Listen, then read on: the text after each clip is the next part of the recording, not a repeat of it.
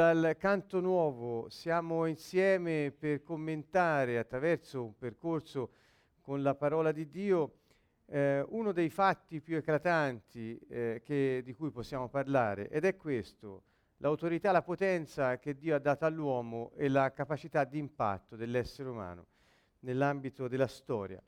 Sembra che sia una cosa davvero straordinaria, ehm, affrontata attraverso un breve percorso sulla parola di Dio, sulla Bibbia, perché eh, ci dà proprio la dimensione della eh, potenza e dell'autorità che Dio ha voluto mettere nell'essere umano affinché su sua delega potesse governare eh, la terra, il pianeta sul quale l'uomo è stato posto da Dio.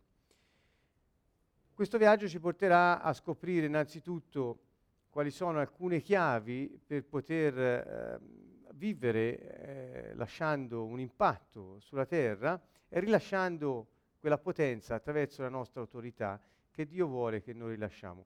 Quindi il tempo non è molto, quello che abbiamo a disposizione, e quindi il percorso eh, è piuttosto eh, condensato e invito tutti coloro che sentiranno questa registrazione ad andare a guardarsi poi i vari passi che eh, via via richiamo e anche a eh, riflettere sulle considerazioni che farò e le riflessioni che propongo affinché possa Dio darvi nuova rivelazione, nuove idee per poter coltivare il potenziale che ha messo in ciascuno di noi. Bene, allora, intanto voglio iniziare da questo, perché parlando di autorità e potenza non possiamo non, par- non partire dai primi due capitoli del libro della Genesi, che è appunto vuol dire l'inizio, proprio dall'inizio. Perché se noi scopriamo cosa Dio ha fatto per l'uomo, con l'uomo all'inizio, sappiamo come Dio vuole finire perché lui vuole restaurare quello con cui ha iniziato. Quindi ecco perché torniamo molto spesso sull'inizio, perché in realtà eh, la fine non è che un ritorno all'origine sostanzialmente. Dato che quell'inizio sfolgorante e bello di quella storia di Dio con l'uomo sulla terra, sul, nel giardino di Eden, fu così, diciamo, guastato in qualche modo ehm, dal peccato a cui l'uomo aveva ehm, attinto a piene mani. Dunque, tornando all'inizio, proprio nel capitolo 1 della Genesi, dopo che eh, si narra della creazione, appunto delle cose, eh, si arriva al sesto giorno della creazione e abbiamo questa affermazione. Poi Dio disse, facciamo l'uomo, oh, vedete tra parentesi ho messo Adam, questa parola l'ho scritta eh, con le nostre lettere, ma è la traslitterazione della parola ebraica, Adam, che vuol dire uomo. E disse facciamo Adam, che poi noi traduciamo in italiano Adamo, in realtà nella Bibbia trovate l'uomo, ma eh, poi eh, in realtà si dice Adam. Quindi eh, già questo ci aiuta a capire que- che, questa parola Adam ha un certo significato e vedremo qual è ehm, che ci aiuta a contestualizzare questo essere eh, vivente che appare sul pianeta. Dunque Dio dice facciamo Adam a nostra immagine, conforme alla nostra somiglianza, e abbia o abbiano, lasciamo perdere la traduzione, dominio, radach. Quindi questa è un'altra parola fondamentale, ve le ho messe tra parentesi, quelle importanti ai fini del nostro discorso, perché ci aiutano a capire cosa Dio ha voluto fare. Vedete, ha detto facciamo Adam e abbia Radach. Quindi eh, scusate se parlo un po' così con queste parole ehm, ebraiche, ma vuol dire facciamo l'uomo e abbia dominio sostanzialmente. Niente di più che quello che c'è scritto, ma io lo enfatizzo perché è la, è la, è la sorgente, l'origine in, in ordine cronologico di quello che accadde eh, mh, quando Dio decise di eh, creare l'uomo e di porlo sul pianeta Terra. E dice dunque abbia dominio, domini, eh, sui pesci del mare, sugli uccelli del cielo, sul bestiame, su tutta la terra, su tutti i rettili che strisciano sulla terra. Um, vedete su tutta la terra, io ecco, mi riferisco non solo agli elementi eh, pe- agli, ai pesci, agli uccelli, agli animali, eccetera. Ma questa frase su tutta la terra è qualcosa di eccezionale. Se ci pensate, Dio pensò di creare l'uomo, Adam, dandogli il governo, la potestà di governo, l'autorità di governare su tutta la terra, compresi gli esseri viventi che la popolano. E Dio dice, creò l'uomo a sua immagine, lo creò a immagine di Dio, li creò maschio e femmina, poi li benedisse. Quindi prima parla dell'intento ver- nel verso 26, nel verso 27 passa all'azione, dopo aver deciso che cosa voleva fare e lo scopo per cui la faceva. Quindi che cosa voleva f- creare Dio? Adam. Per quale scopo? Perché avesse dominio su tutta la terra.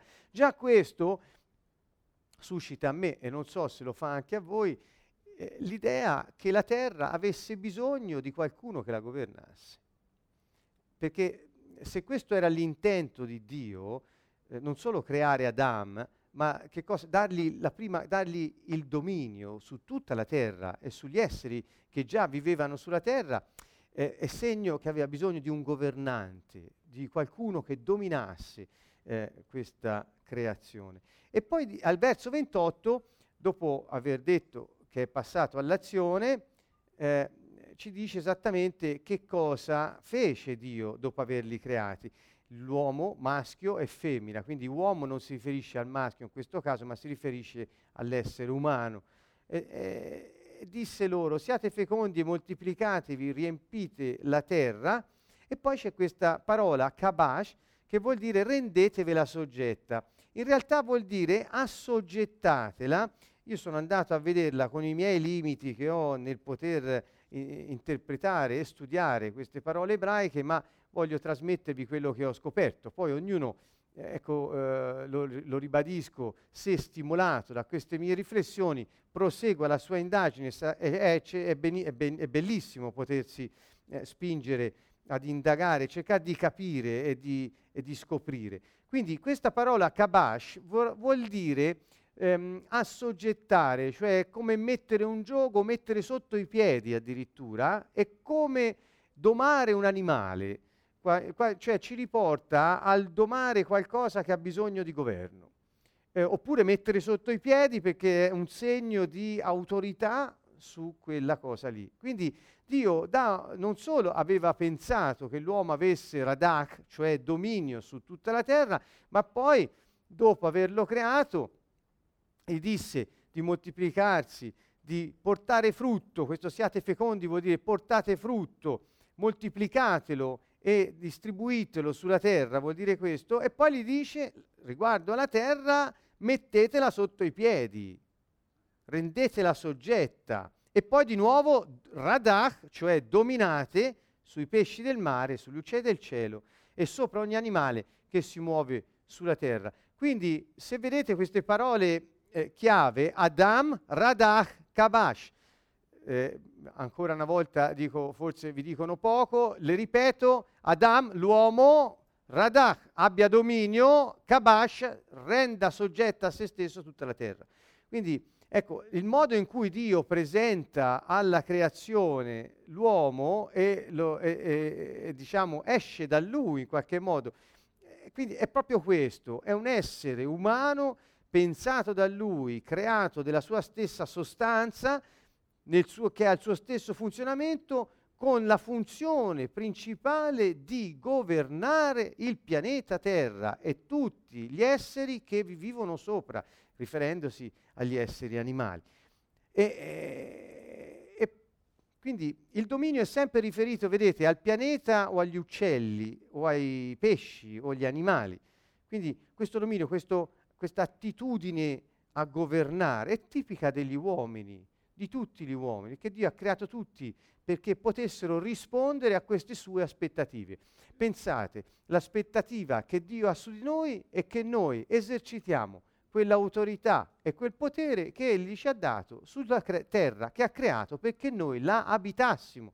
Difatti Dio nella sua parola dice chiaramente che ha creato la terra non perché restasse deserta, ma perché fosse abitata. Ecco, questo è tanto per mettere insieme un po' dei pezzi del puzzle, perché eh, ci aiutano a capire tutto l'insieme. Voglio andare avanti e vedete cosa disse poi eh, Dio al verso 29, siamo sempre a Genesi 1. Ecco, parlando al, a, agli uomini, maschio e femmina, li aveva creati, dice io vi do ogni erba che fa seme sulla superficie della terra. Ecco qui la, do, la dotazione, cioè le famose risorse di cui abbiamo parlato tanto nella serie trascorsa. E, e le risorse sono eh, in questo caso tutte le cose che servono all'uomo per poter vivere in abbondanza, non mancare di niente e svolgere il suo compito. Vi do ogni erba che fa seme sulla superficie di tutta la terra eh, mh, mm, e ogni albero fruttifero che fa seme. Questo vi servirà di nutrimento. A ogni animale della terra, a ogni uccello del cielo e a tutto ciò che si muove sulla terra ha in sé un soffio di vita, io do ogni erba verde per nutrimento. Quindi troviamo che queste risorse sono fondamentali perché gli esseri viventi che stanno sulla terra possono avere il nutrimento. E dice, e così fu. Quindi se qualcuno ha, eh, così eh, diciamo, leggendo la parola di Dio e riponendo fiducia in essa, si domanda se poi quello che Dio ha pensato è avvenuto, ehm, eh, mi dispiace che non lo può vedere dalla propria vita ancora, ma verrà questo momento. Intanto, fidandosi della parola di Dio, vediamo che il Signore dice, creo Adam perché abbia dominio, si renda soggetta alla terra e gli do tutto ciò che gli serve per il suo nutrimento, perché non abbia mai a mancare di niente, questo lo aggiungo io. E poi conclude e dice, e così fu. E conclude ancora, dice, e vide che era cosa molto buona. Quindi eh, c'è un, un, un, crescendo diciamo, di eh, avvenimenti che ci fanno comprendere come l'attenzione conclusiva di Dio in, in, in, relazione al processo della creazione è sull'uomo, sull'ambiente che egli doveva dominare, il dominio e l'autorità, il potere che gli ha dato e le risorse che ha messo nelle sue mani per poter avere il nutrimento necessario. Quindi quando Gesù dice non vi preoccupate per cosa mangerete, eh, non è che eh, stava parlando perché lui dice tutto quello che io vi dico l'ho preso dal Padre e ve lo do. In realtà, in realtà non stava altro che ripetendo questo che troviamo in Genesi, perché dice il Padre vostro celeste sa di cosa avete bisogno e ve lo darà. Voi cercate per prima cosa il regno e la giustizia di Dio, il resto vi sarà dato in aggiunta. Queste sono le parole di Gesù, che stava dicendo che se vi preoccupate del nutrimento, quando il Padre ha creato la terra, ha creato ogni erba e ogni risorsa che è necessaria al nutrimento dell'uomo affinché l'uomo non mancasse di nutrimento. Questo è molto chiaramente definito. Quindi Gesù non faceva altro che ripetere, non state in ansia, mettete fiducia nell'opera del Padre che è quella di... Eh, mh, porvi nella situazione in cui eravate al principio affinché possiate eh, governare la terra senza dovervi preoccupare di quello che mangerete o che berrete, eccetera. Uh, queste sono le parole che ho menzionato per parlare del dominio. Dunque, mi pare una cosa inconfutabile che Dio abbia voluto dare una autorità all'uomo e anche una potenza, perché non solo l'autorità che riguarda la posizione che uno ricopre e in base alla posizione che ha, chi non è in quella posizione la rispetta automaticamente, ma anche potere, cioè di eseguire ciò che in autorità egli decide. Quindi se uno ha l'autorità ma non ha il potere non funziona, così il potere senza autorità può essere un problema. Dio dette la posizione ad Adamo e dette anche il potere di esercitare quello per cui lo aveva creato, il dominio su tutta la terra. In Genesi 2, 5, 10 abbiamo il processo. In, nel capitolo 1 ci, ci parla del suo intento e di, cosa, di quali azioni fece. Nel, nel, capitolo 2 ci descrive meglio il processo, il Signore. Andrò veloce, non c'era ancora sulla terra alcun arbusto della campagna. Ora io vorrei leggervi i versi 5 e 6 del capitolo 2, poi c'è il verso 7 che è centrale e vedete la differenza con i versi 8, 9 e 10. Allora, il verso 7 riguarda il momento della creazione dell'uomo. Ripeto, nel capitolo 2 siamo passati al processo, a vedere cosa, come, come Dio ha sviluppato questo suo progetto. E allora al verso 5 dice non c'era ancora sulla terra alcun arbusto della campagna, eh, nessuna erba della campagna era ancora spuntata. Perché? Perché Dio il Signore non aveva fatto piovere sulla terra, perché non c'era alcun uomo per coltivare il suolo. Quindi eh, se crea l'uomo e gli dice metti la terra sotto i tuoi piedi, cioè faccia la terra ciò che tu vuoi, perché sei sopra, sei in autorità sulla terra, è una risorsa, una ricchezza enorme che io ti do e, e, e te hai il diritto, l'autorità di esercitare il potere che ti ho dato sulla terra, eh, eh, è chiaro che la terra ha bisogno di uno che la coltivi e che la governi. E difatti si vede da qui, il Signore non aveva fatto crescere alcun arbusto perché non aveva fatto piovere, perché? Perché non c'era nessuno che coltivasse. Ma un vapore, che cosa c'era? Qual, qual era la situazione se non pioveva? Eh, dice, un vapore saliva dalla terra e bagnava tutta la superficie del suolo. Quindi eh, mi sembra di, di, capire, sembra a me, poi ognuno rifletta, ma mi sembra di capire che c'era un ambiente totalmente diverso da quello che eh, noi eh, vediamo oggi, proprio da un punto di vista ambientalistico. Ecco, a questo punto, in questa situazione, quindi la terra senza vegetazione, con un vapore che sale dalla terra e bagna la superficie del suolo, il Signore Dio forma l'uomo, prende la polvere della terra, gli soffia nelle narici un alito vitale e l'uomo diviene un'anima vivente. Dopo spieghiamo meglio questo processo. Quindi accade qualcosa di meraviglioso su questo territorio, eh, diciamo, incolto, brullo addirittura, con un po' di vapore, il, il, suolo bagnato dal vapore che esce dalla terra, Dio crea l'uomo, prende la polvere, la, la, la terra, lo plasma il corpo, soffia nel corpo un alito vitale e l'uomo diviene una, un essere vivente.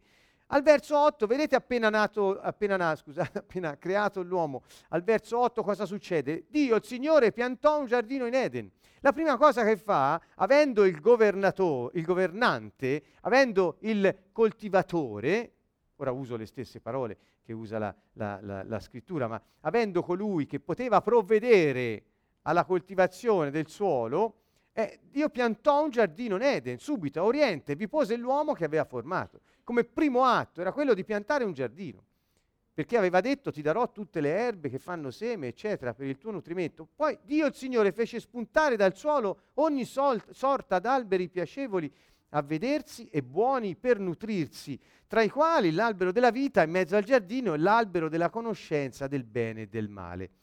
Un fiume usciva da Eden per irrigare il giardino e di là si divideva in quattro bracci. Insomma, abbiamo una situazione di una terra brulla che funziona in un modo diverso da come lo conosciamo. Dio crea l'uomo, lo mette sulla terra e subito, rigogliosa, la vegetazione inizia a spuntare alberi piacevoli a vedersi, buoni per nutrirsi, un fiume che esce per irrigare, si divide in quattro bracci. Insomma, l'ambiente prende vita in un modo speciale per l'essere speciale che Dio ha posto nella sua creazione, che è l'uomo, al quale ha dato Radak, cioè il potere di governare, cioè di eseguire la volontà di Dio su quel territorio. Quindi quando noi si parla del regno di Dio, non parliamo altro che di questo, cioè Dio ha questo piano fin dall'inizio, governare la terra attraverso i suoi figli, gli uomini. E questo è stato, uso questa parola, un po' guastato dal peccato, ma Dio ha, ha, attuato il suo piano di redenzione, il suo piano di restaurazione, riporterà tutto come era al principio, perché lui non cambia idea, quella era la sua idea e questo sarà creerà una nuova terra sotto nuovi cieli, ci sarà la nuova Gerusalemme che scenderà dal cielo e noi lì dimoreremo nell'eternità con il Signore. Lui sarà la nostra luce, non ci sarà più il sole, non ci sarà più il mare, insomma una cosa nuova, diversa. Ma il punto è che lui quello che voleva fare all'inizio lo farà, perché eh, non cambia idea. Va bene, quindi vi volevo solo far vedere la centralità rispetto all'ambiente dell'uomo. Quindi l'uomo è la causa dell'ambiente. Dio ha creato la terra per l'uomo. Dio l'ha creata rigogliosa, piena di vegetazione, di vita, di animale per l'uomo, perché l'uomo era preposto a governare tutto, perché non mancasse mai di niente e potesse eh, reggere per conto di Dio il territorio che gli è stato assegnato, la bellissima terra. Torniamo un attimo al verso 7 del capitolo 2 della Genesi. Il Signore formò l'uomo della polvere della terra, eccetera. Guardiamo un po' alcune parole. Gli soffiò, ehm, gli soffiò nelle narici eh, un animo, alito vitale. Alito vitale. Queste due parole, alito e vitale, sono queste due, neshmach e chai. Ora, queste due parole vogliono dire, vedete, la prima vuol dire fiato, spirito, essere vivente, quindi soffiò dentro l'uomo, quella parola indica proprio eh, eh, soffiare, eh, come in uno strumento a fiato, soffiò nell'uomo che era fatto di terra, il corpo fatto di terra, ricevette questo soffio che era neshmach, cioè spirito che è il fiato che esce da Dio ed è anche eh, mh, ha il significato di spirito. Quindi in un corpo fatto di terra Dio infuse, soffiandoci dentro, uno spirito che era chai, cioè vivo, vivente, vigoroso, fresco, vita, prosperità, benessere, felicità. In greco vuol dire soteria anche questa parola, in alcuni passi come in Luca 19:9, quando dice oggi la salvezza è entrata in casa tua. Era come se dicesse oggi la vita, la prosperità, l'abbondanza, la felicità è entrata in casa tua. Sono rimasto sorpreso io dal capire che quando Dio prese questo essere inanimato, non vivente, fatto di creta, di terra, lo prese e gli soffiò dentro eh, uno spirito e qui si fa riferimento allo spirito che Dio ha dato all'uomo, lo spirito dell'uomo. Ogni essere umano ha uno spirito, il suo. Quindi qui sta parlando dello spirito umano che Dio ha detto all'uomo, qui soffiò questo spirito dentro l'uomo e questo spirito, vedete, era chai, cioè aveva queste caratteristiche. Io sono rimasto, eh, dire piacevolmente sorpreso è poco, eh, quasi entusiasta, ecco lo voglio dire, entusiasta di capire che Dio ha soffiato dentro l'uomo uno spirito di prosperità, uno spirito di benessere, uno spirito di, questo è il massimo, felicità. Cioè l- la parola stessa che Dio usa e fa usare qui nel, nel libro della Genesi è proprio quello, indica che questo corpo di terra ha ricevuto uno spirito di felicità. Pensate, e quando lo spirito è entrato nel corpo fatto di terra, che cosa è successo? L'uomo è diventato una, eh, un essere vivente. Eh, ritorno, ritorno, su, vedete, l'uomo divenne, ora dice un'anima vivente. È, eh, la parola anima lì è usata, ehm, eh, noi non capiamo tanto, sono parole ebraiche, io eh, le riporto perché diano inizio per qualcuno ad una ricerca eh, magari guidata dalla curiosità di saperne di più. Quella parola è nefesh, che non vuol dire solo anima in senso, eh, come dire, direbbero i greci, o come ancora usano in senso dualistico alcuni, anima-corpo, perché l'uomo è fatto di spirito, corpo e poi quest'anima. Quindi eh, c'è qualcosa di più di quello che normalmente le persone pensano, è questo nefesh, l'uomo divenne una nefesh chai, quindi divenne un alito, vuol dire nefesh alito, vuol dire anima, nel senso di ehm, mente, di essere vivente o di essere felice. Quindi il fatto che lo spirito dell'uomo sia entrato nel corpo dell'uomo ha fatto sì che questo corpo diventasse una persona viva.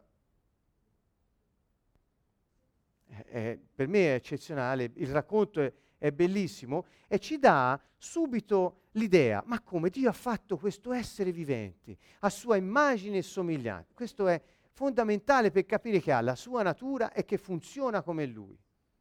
E gli ha dato il dominio, che vuol dire autorità e potenza e gli ha dato il compito di mettere sotto i suoi piedi tutta la terra, sapendo che non gli sarebbe mai mancato niente per nutrimento e quindi di non preoccuparsi per il suo sostentamento. E lo ha fatto mettendo nella terra uno spirito che ha dato all'uomo affinché quel corpo diventasse un essere vivente. C'è una potenza, c'è qualcosa nell'uomo che non è comune. Sulla terra solo l'uomo ha uno spirito. E solo dell'uomo dice Dio questo. Insomma, noi siamo speciali. E non solo siamo speciali, ma per il programma che Dio aveva, noi siamo coloro che possiamo sprigionare perché abbiamo la sua natura, spirito, e funzioniamo nello stesso modo, quella potenza che Dio ha voluto dare all'uomo perché svolgesse l'incarico che gli ha assegnato. Poi che fece? L'incarico di Dio per l'uomo, dopo averlo creato, messo lì, vi ho spiegato che subito dopo che Dio ha creato l'uomo, ecco, Dio pianta il giardino di Eden, la terra inizia a, in questa parte a, a prendere quella dimensione ambientale che noi conosciamo in qualche modo, con l'uomo che ci sta sopra. E poi disse, Dio il Signore prese dunque l'uomo, Adam, è sempre usata questa parola, Adam, e lo pose nel giardino di Eden. Quindi gli sistemò questo giardino, poi lo prese, ce lo mise, lo pose, perché lo lavorasse e lo custodisse. Anche qui, più che piacevolmente sorpreso, sono eh, son rimasto ancora una volta um, eh, entusiasta. Uso sempre queste parole perché sono quelle che oggi ho sentito. Lavorare e custodire, cioè coltivare, cust- noi diciamo sempre coltiva e custodisci, coltiva e custodisci. Perché? Perché sono le due parole che più si traducono. In realtà qui eh, queste due parole usate nel testo originario hanno molti significati, cioè sono più ricche di quello che pensiamo. Abad vuol dire lavorare, vuol dire fare qualcosa, lavorare, cioè porre in essere la propria attività per, eh, eh per, per, per fare qualcosa e, e, e vuol dire anche servire qualcuno e vuol dire anche coltivare come un campo, ma anche adorare Dio. Sembra quasi che l'attività umana del prendersi cura della creazione secondo l'autorità la potenza che Dio gli ha dato, rispettando lo scopo di Dio, è una forma di adorazione di Dio. È eccezionale per me. È, è, è proprio eh, è, è, nel senso del termine, della parola, non è l'unico significato, ma gli dà colore, gli dà pienezza nel discorso che stiamo facendo e ve l'ho voluto riferire perché mi ha dato gioia.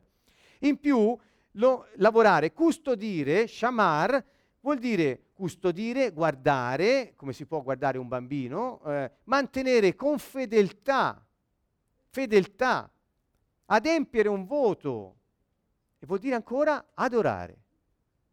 Quindi quando noi ci prendiamo cura delle cose, delle relazioni, delle risorse che Dio mette nelle nostre mani, noi in qualche modo stiamo servendo Dio, servendo gli altri e adorando il nostro Padre Celeste. Questo forse qualcuno potrà dire è un po', eh, un po troppo così, eh, ma nel quadro di quello che abbiamo letto nel capitolo 1 della Genesi, mi sembra che gli dia proprio compimento. Ecco, questa è la mia impressione. Ve la do perché mi è parsa piena di significato. Allora, se Dio ha messo questa autorità e questa potenza nell'uomo, la capacità di tenere soggetta al, a sé la terra, secondo il piano di Dio, secondo il volere del creatore, perché l'ha creato a un ordine, a delle leggi e l'uomo era preposto a, a, a, a, governare la terra secondo le leggi che Dio aveva messo nel creato. Questo è chiaro. E ancora, non solo, il quale c'era un confine che Dio mise all'uomo e il confine era questo. Mangia pure di ogni albero del giardino, ma dell'albero della conoscenza del bene e del male non ne mangiare, perché se ne mangi certamente morirai. Ecco, è un confine, è un limite che Dio dette all'uomo perché sapeva che se l'uomo, lo traduco per il tempo che non ho, e quindi molto brevemente, quindi l'albero della conoscenza del bene e del male non vuol dire altro che se l'uomo cerca di fare da sé che cosa? Governare la terra, renderla soggetta e dominare tutto ciò che è sulla terra senza la guida di Dio, l'uomo morirà. Ecco, lo voglio rispiegare meglio perché uno non capisce bene questo albero della conoscenza del bene e del male, non capisce, la, la, maggior parte delle persone dicono ma se Dio è buono perché ha messo lì questo albero? Cioè ho sentito di tutto. Allora riportiamo tutto nel suo contesto. mangiare dell'albero della vita voleva dire portare in sé la vita e vivere quella vita che Dio gli ha dato. Mangiare dell'albero conoscenza del bene e del male voleva dire eh, eh, diventare colui che sa cos'è bene e cos'è male indipendentemente da Dio.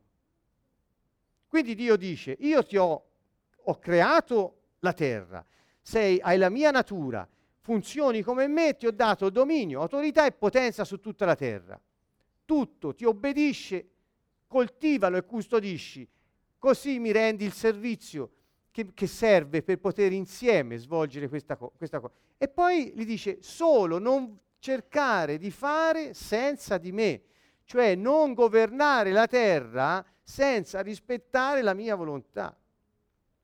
Perché quando lo fai, muori.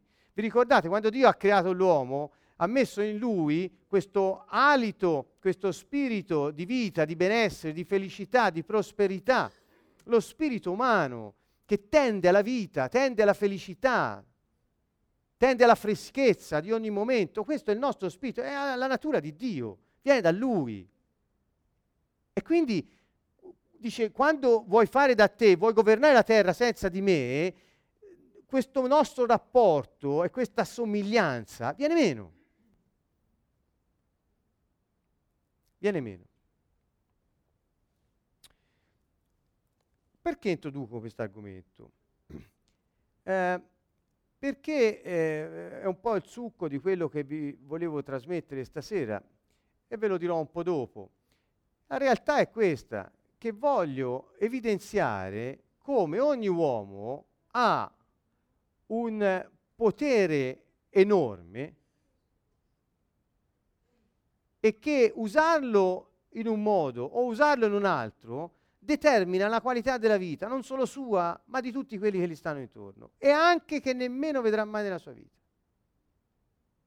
Quindi l'enfasi del mio discorso stasera è che quando noi svolgiamo il nostro incarico avendo la potenza che abbiamo, ma non siamo uniti allo Spirito di Dio, abbiamo una potenza distruttiva che nemmeno possiamo immaginarlo.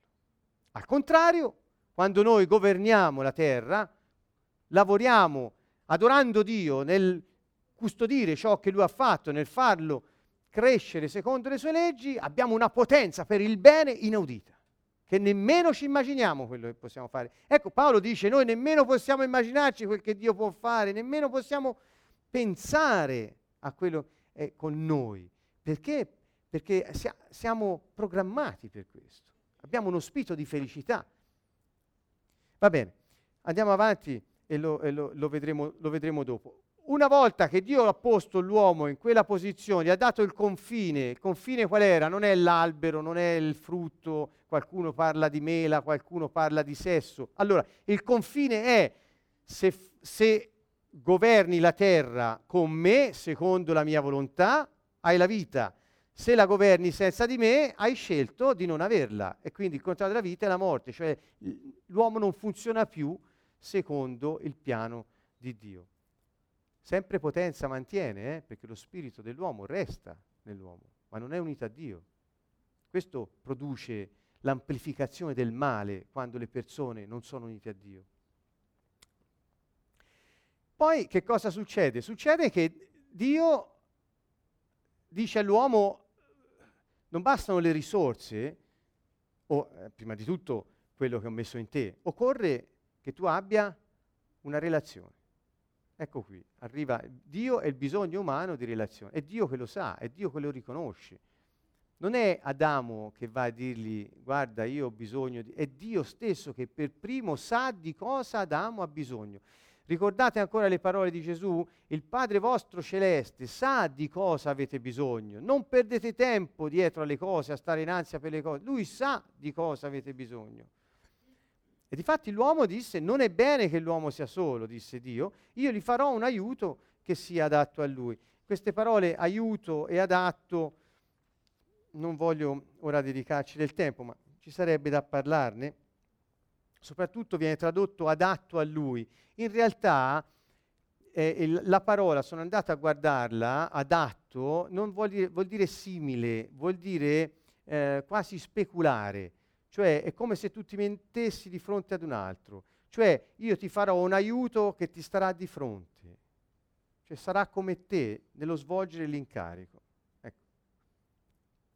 Questo eh, insomma, rende di nuovo eh, dignità a, a, tutti gli esseri umani, proprio Dio, e, e invece questo adatto, un aiuto adatto, secondo me sminuisce un po' il valore. Eh.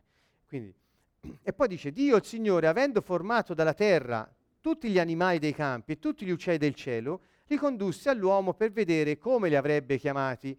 E questa è una storia che Dio ci racconta per far capire che eh, proponeva ad Adamo di scegliere. Ecco, Dio sa che Adamo ha bisogno di una relazione, ma non vuole essere lui ad imporre, vuole che Adamo scelga. Pensate, eh, non so se riesco a trasmettervi questo, guardate, guardate il tenore del, del racconto. Dio sa che Adamo ha bisogno di, una, di, un, di un, aiuto eh, come lui, di un'altra persona come lui, e, e, poi lo mette di fronte a tutti gli animali, agli uccelli, per vedere come li avrebbe chiamati e perché ogni essere vivente portasse il nome che, gli, mh, gli, che, le, che Adamo gli avrebbe dato. Ok, qui c'è l'esercizio dell'autorità, dare il nome sappiamo che cosa vuol dire, dare il nome vuol dire eh, esercitare autorità eh, e, in, e, imprimere un, con, attraverso il nome quasi un, un, un incarico, una destinazione, ehm, eccetera.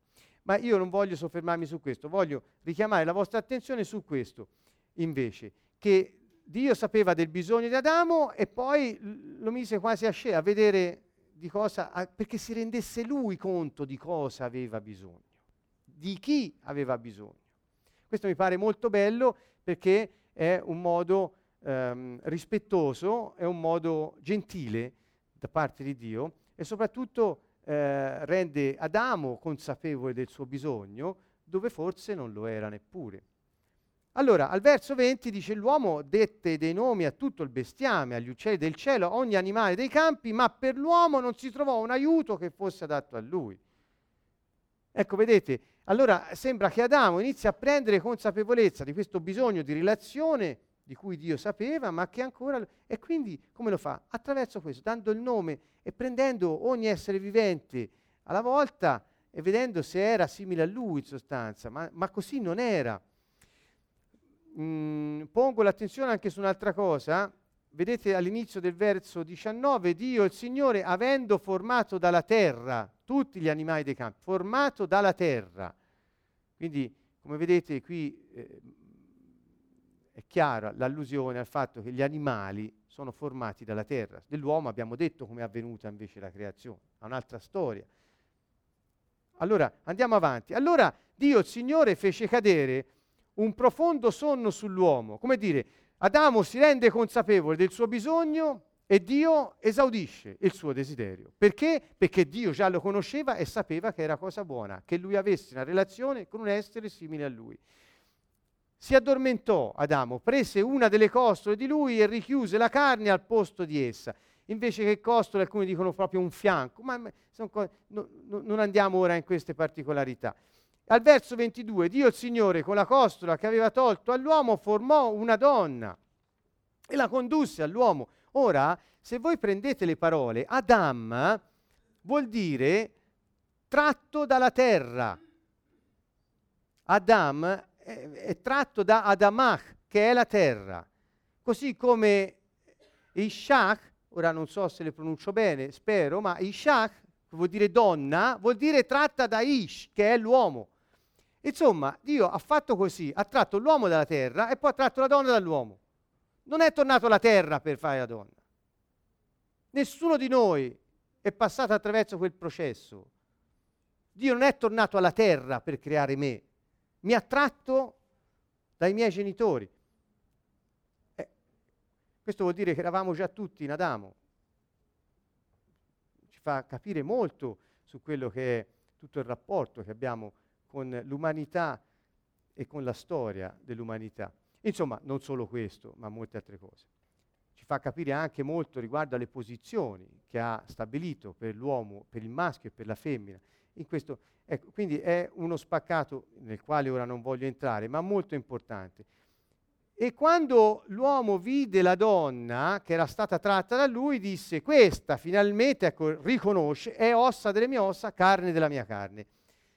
Essa sarà chiamata donna. Ecco la spiegazione. Noi non si capisce in italiano, ma in, in ebraico sarà chiamata Ishach perché è stata tratta da Ish.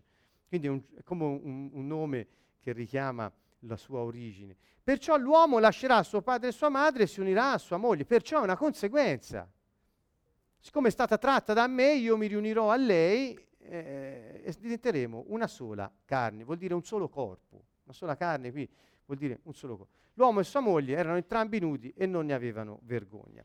Vado avanti. Ecco, questo è un po' per dire l'ambiente fisico eh, e, e, relazionale nel quale l'uomo è stato posto con quell'incarico e quella potenza. E quali sono i piani che Dio ha fatto per l'uomo? I piani che ho per voi, dice il Signore, sono, paci, sono piani di pace e non di sventura, per darvi avvenire e speranza.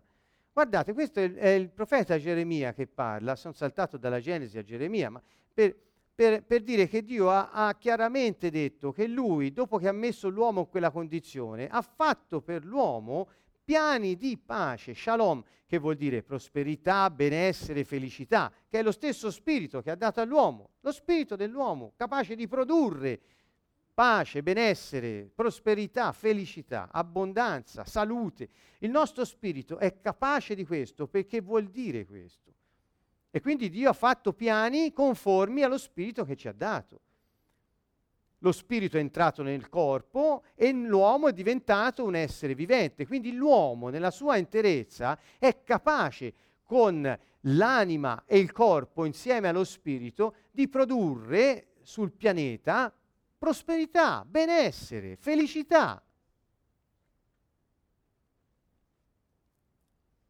Se, se sei unito a me, dice Dio, perché ricordate, c'è l'albero della vita e quella, non lo mangiare, quell'altro, cioè non pensare di fare senza di me perché in quel caso eh, non, hai, eh, non rispetti il piano originario e quindi abusi di te stesso sostanzialmente. Salmo 40, guardate, o Signore Dio mio, hai moltiplicato i tuoi prodigi e i tuoi disegni in nostro favore. Sembra che Dio moltiplichi i suoi piani per noi, i suoi disegni in nostro favore, no, non per noi e basta, come dire, programma la nostra vita. No, sappiamo che noi siamo liberi di scegliere quello che Lui programma per noi. Ma Lui moltiplica questi piani. E poi dice, nessuno è come te. Vorrei raccontarli, proclamarli, ma sono troppi per essere raccontati. Questo è il desiderio nel Salmo. Ci viene detto, io vorrei raccontare a tutti quali sono i tuoi piani che ti hai per me. Li ha moltiplicati. E non ci riesco perché sono troppi addirittura. E ancora quindi quali disegni a nostro favore? Quanti sono?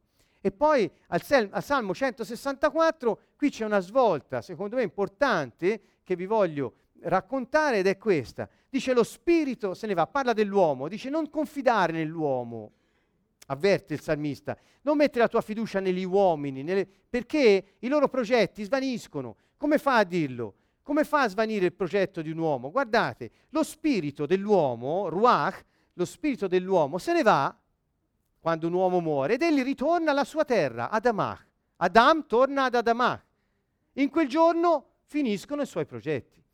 Quindi è in un'altra parte della, della Bibbia, sempre nei, prov- nei, proverbi, Dio dice che molti sono i progetti nella mente dell'uomo, ma solo quelli di Dio eh, restano per sempre.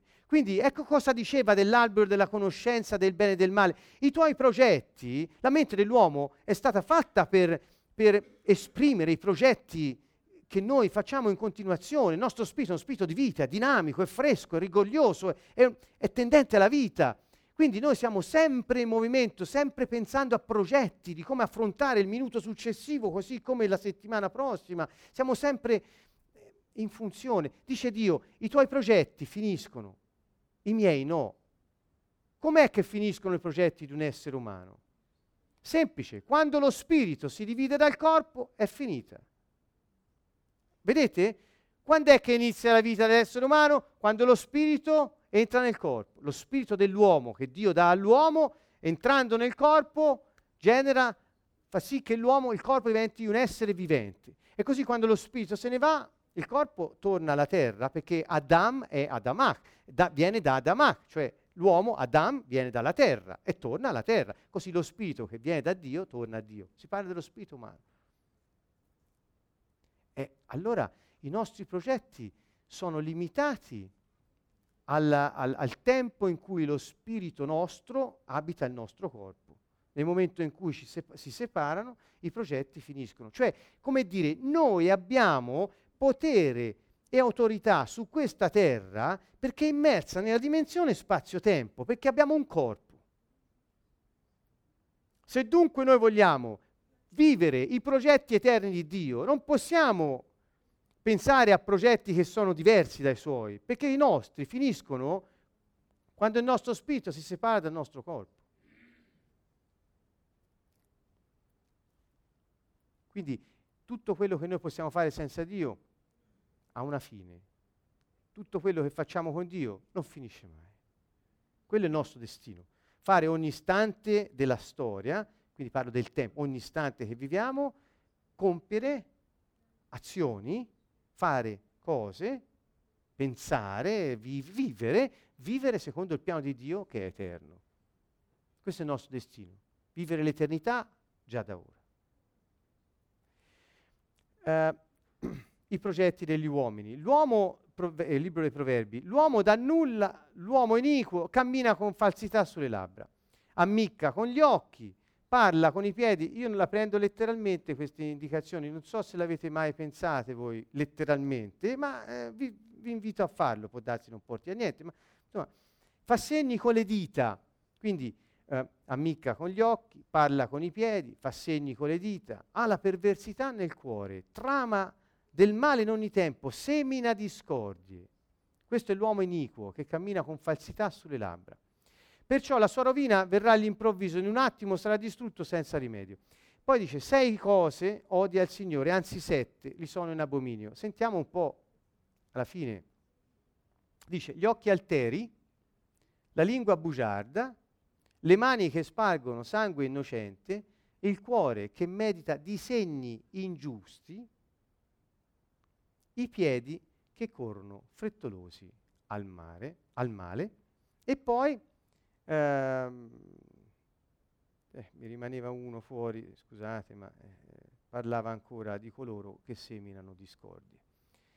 Ecco, quindi i progetti degli uomini senza Dio sono progetti iniqui, facevo solo per darvi una, uno spaccato, ho solo dieci minuti, mi devo eh, sbrigare un po'. La sapienza di Dio, ne parleremo eh, prossimamente. Um, ecco, alcuni passi dal Nuovo Testamento che ci riportano alla realtà di quello che abbiamo detto fino ad ora. Allo stesso modo ancora, dice Paolo nella lettera ai Romani, lo Spirito viene in aiuto alla nostra debolezza parla dello Spirito Santo, perché non sappiamo pregare come si conviene. Come si conviene non vuol dire come sta bene, un, un, non, non, parla di educazione o, o, di manierismo in senso lato. Eh, come si vuol dire non sappiamo cosa chiedere perché nemmeno possiamo immaginare i tanti progetti che Dio appena l'abbiamo visto, no? non si possono neanche contare. Ma lo Spirito intercede egli stesso per noi con sospiri ineffabili. E colui che esamina i cuori sa quale sia il desiderio dello Spirito, perché intercede pesanti secondo il volere di Dio. Ecco qui si introduce l'elemento Spirito Santo nel cuore degli uomini, che conosce esattamente qual è il piano suo, perché è Dio. E venendo a dimorare nel cuore degli uomini, in qualche modo eh, eh, forma un'unità con lo spirito dell'uomo, tale che quella potenza e che Dio ha messo nello spirito umano si sprigiona secondo i disegni di Dio, conosciuti dallo Spirito Santo che abita e dimora dentro lo spirito umano, nel suo cuore. Come dire, noi abbiamo un cannone. Ecco, dipende, dipende se, se lo Spirito Santo dimora in noi e noi con mitezza e con umiltà cerchiamo che i disegni di Dio si realizzino attraverso di noi, il nostro spirito è capace di coltivare, di servire, è capace di custodire con fedeltà è capace di governare, di rendere soggetta la terra perché tutto prosperi, sia nel benessere e abbia felicità. Il nostro spirito è capace di questo quando è unito allo spirito di Dio, che sa esattamente quali sono i piani di Dio. Sono suoi. Quindi intanto questo. E quindi se, no, se lo spirito umano non è unito allo spirito di Dio, comunque rilascia potenza. Questo è il messaggio di fondo che voglio lasciarvi. Rilascia potenza e se non è unito allo Spirito di Dio, non la rilascia per i piani di Dio, ma confuso, distratto o partecipe, questo non, non sta a noi dirlo, eh, genera male perché esegue piani iniqui. Avete visto Dio cosa dice? Sui piani iniqui ce l'ho in abominio, dice Dio, non, non, non, eh, portano male. Andiamo avanti e dice Filippesi 2:13, dice infatti è Dio che produce in voi il volere e l'agire secondo il suo disegno benevolo. Quindi quando noi siamo con Lui, lo Spirito Santo, unito al nostro spirito, che ripeto ha quella potenza di autorità e di, e di dominio che gli è propria, è capace di, di trovare attraverso la coscienza l'intuizione, è capace di trovare qual è il disegno di Dio e Dio gli dice, gli, lo aiuta a decidere cosa fare. Questo è, questo è quello che ci, ci, viene, ci, viene, lasciato, è parola di Dio che ci dice guardate, voi siete in una condizione di dominio sulla terra. Quando siete uniti a me è come se l'albero della vita fosse in voi, vivete secondo la mia vita. E quindi quando rilasciate questa potenza, secondo le autorità che vi ho dato, voi lo fate secondo i miei disegni, perché colui che vive in voi li conosce. E dice, Dio ci garantisce e ci promette che ci, ci induce, ci produce, produce in noi il, il volere e l'agire, cioè cosa, cosa decidere e come farlo. E ancora, chiudo con questo perché Infatti, chi tra gli uomini, leggo 1 Corinzi 2, 6, 16, infatti chi tra gli uomini conosce le cose dell'uomo se non lo spirito dell'uomo che è in lui? Così nessuno conosce le cose di Dio se non lo spirito di Dio. Quindi c'è uno spirito dell'uomo nell'uomo, c'è lo spirito di Dio che è nel, unito allo spirito umano ed entrambi conoscono l'uno le profondità del cuore dell'uomo, l'altra le profondità del cuore di Dio. Quindi se l'uomo è abbandonato a Dio non può che volere i disegni di Dio, che i disegni di Dio si avverino attraverso di lui. Ora noi non abbiamo ricevuto lo spirito del mondo, ma lo spirito che viene da Dio per conoscere Guardate, per conoscere le cose che Dio ci ha donati, per conoscere, per prendere coscienza, per essere consapevoli, per sapere cosa Dio ci ha donato. E noi ne parliamo non con parole insegnate da sapienza umana, ma insegnate dallo Spirito, adattando parole spirituali a cose spirituali. Ma l'uomo naturale, cioè eh, senza lo Spirito Santo, non riceve le cose dello Spirito di Dio perché sono pazzia per lui, non le può conoscere perché devono essere giudicate spiritualmente. L'uomo spirituale invece giudica ogni cosa, egli stesso non è giudicato da nessuno. Infatti, chi ha conosciuto la mente del Signore da poterlo istruire? Ora noi abbiamo la mente di Cristo. E ancora prima diceva, quelli che tra voi che sono maturi esponiamo una sapienza, però non una sapienza di questo mondo, né dei dominatori di questo mondo, i quali stanno per essere annientati. Parla degli spiriti del male ma esponiamo, noi esponiamo, dice Paolo, una sapienza, dice ai Corinzi, di, di Dio misteriosa, nascosta, che Dio aveva prima dei secoli predestinata a nostra gloria, che nessuno dei dominatori di questo mondo ha conosciuta. Si fa, fa riferimento perché? Perché se l'avessero conosciuta non avrebbero crocifisso il Signore della gloria. Ma come è scritto, le cose che occhio non vide, orecchio non udì e che mai salirono nel cuore dell'uomo sono quelle che Dio ha preparato per coloro che lo amano. A noi Dio le ha rivelate per mezzo dello Spirito, perché lo Spirito scruta ogni cosa, anche le profondità di Dio. Quindi la garanzia è questa, che noi abbiamo autorità, abbiamo potenza, abbiamo uno Spirito, il nostro, capace di esprimersi attraverso l'anima come essere vivente in un corpo sulla terra per dominarla, per soggiogarla, per rendere tutto prospero, nel benessere, felice, nella pace, quella shalom che Gesù ha dato, la mia shalom, non quella che dà il mondo. Ecco, noi abbiamo questa posizione. Quando lo Spirito di Dio viene a dimorare in noi, è come se la vita di Dio, e anzi lo è, non come se, la vita di Dio è in noi e noi possiamo vivere secondo i suoi disegni e attuare i suoi piani. Quando non siamo uniti allo Spirito di Dio, noi abbiamo potenza e autorità sulla terra per eseguire piani iniqui, disegni ingiusti. Ecco perché il male ha tanta forza oggi, perché gli uomini che lo compiono hanno uno spirito e questo rilascia potenza e quando è unito agli spiriti maligni, i disegni sono del diavolo, non di Dio, e quindi eseguono i disegni di ingiustizia e producono morte, abomini, distruzioni, deviazioni, male. Perché? Perché l'uomo ha autorità. L'uomo ha autorità.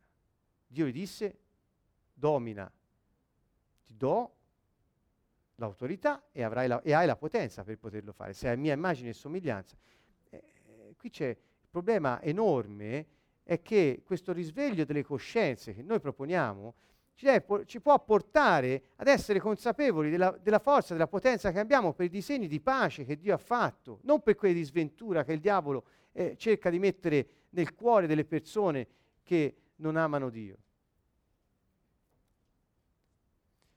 L'uomo, vedete, ha autorità e potere, se è unito a Dio l'uomo entra nel suo destino, se non è unito a Dio si unisce ad altri esseri spirituali per affinità, per affinità. Ognuno scelga la sua. Eh, non posso, me ne parlerò la prossima volta perché qui entriamo nel campo della fiducia fedele, quindi eh, il, il, primo argomento, la, la prossima volta finiamo questo argomento, il primo di stasera è l'autorità la potenza che Dio ha dato all'uomo e lo spirito umano come eh, eh, fulcro perché tutto questo si realizzi sulla terra. E quindi comprendere che quando non siamo uniti a Lui ce l'abbiamo questa potenza, ce l'abbiamo. Come la stiamo usando? Pensate al, al modo in cui si sprigiona. Se, se, entra in un ambiente una persona piena di rabbia, piena, c'è qualcosa che si diffonde nell'aria. Non so se avete mai fatto caso a questo. C'è L'uomo ha, in, ha impatto, ha influenza. L'uomo ha influenza e quando fa il bene ha influenza per il bene. Fare il bene non vuol dire essere bravi. Fare il bene vuol dire fare ciò che Dio ha previsto. Quando fa quel che Dio ha previsto, produce shalom. Quando non fa quel che Dio ha previsto, eh, non produce shalom, ma produce male. Perché abbiamo potenza. Quindi il richiamo è la consapevolezza, la responsabilità sulla nostra identità. Quando noi siamo responsabili perché sappiamo chi siamo e come Dio ci ha fatti, allora eh, la nostra responsabilità può eh, essere risvegliata dalla nostra coscienza, che tutti gli uomini hanno, cari amici, non soltanto quelli cristiani, tutti gli uomini hanno uno spirito, tutti gli uomini hanno una coscienza che seppur debolmente in chi non è unito allo spirito di Dio continua a parlare, continua a chiamare. È il piano di Dio che chiama per la vita. Ascoltatelo. Bene, con questo vi salutiamo stasera, eh, vi diamo appuntamento al prossimo incontro per continuare sulla gioia del Signore e la fiducia fedele. Un caro saluto a tutti dal Canto Nuovo.